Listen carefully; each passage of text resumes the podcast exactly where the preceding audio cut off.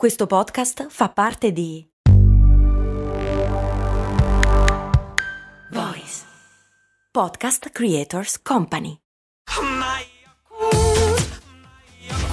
Se a volte ti senti così, ti serve la formula dell'equilibrio.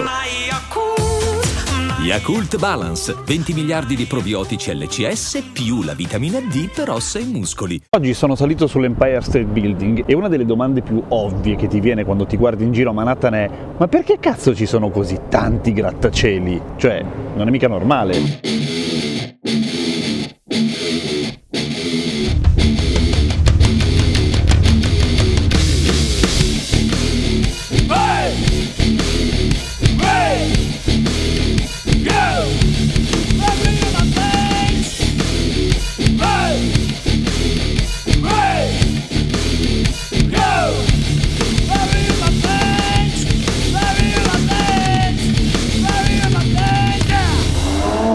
Ciao, sono Gianpiero Kesten e questa è Cose Molto Umane, il podcast che ogni giorno risponde alle vostre curiosità, anche dal New Jersey, mentre registro di notte come un pazzo camminando per Jersey City per evitare di svegliare tutti, e ci sono i tamari di merda che fanno le sgomme al semaforo. Allora, come al solito non c'è una sola ragione, però diciamo che ovviamente questa cosa si nota molto di più in confronto a città europee, per esempio, e in Europa effettivamente di grattacieli ce ne sono molti di meno, per ragioni storiche principalmente, nel senso che le città hanno deciso di conservare attraverso tutta una serie di regolamentazioni quelle che era la propria identità visiva e di non devastare lo skyline tipico e classico delle città magari antiche con dei grattacieli che non c'entravano una mazza. In più ci sono un casino di regolamentazioni molto specifiche, per esempio a Londra ci sono tante di quelle regole per quanto riguarda ciò che deve essere visto da dove, principalmente roba legata ovviamente alla famiglia reale ma non solo, per cui i grattacieli ci sono ma a volte hanno delle forme stranissime, tipo quello a forma di grattugia del formaggio che è fatto così, cioè che gli manca una fetta proprio per lasciare lo sguardo libero di andare a posarsi sul palazzo designato. Che sbatta, giusto? Ma la ragione principale per cui a Manhattan si è subito cominciato a costruire così, cioè verso l'alto, verticalmente, anche se sembra poco intuitivo e soprattutto sembra molto caro, è che Manhattan è un buco, tutto sommato, cioè è larga tipo 5 miglia o giù di lì e lunga 12 ed è anche estremamente popolosa, il che la rende naturalmente subito, immediatamente molto cara da un punto di vista del terreno edificabile. E questo è già un punto. In più c'è anche il fatto che Manhattan è quasi tutta fatta di roccia molto dura, granito e scisti, per cui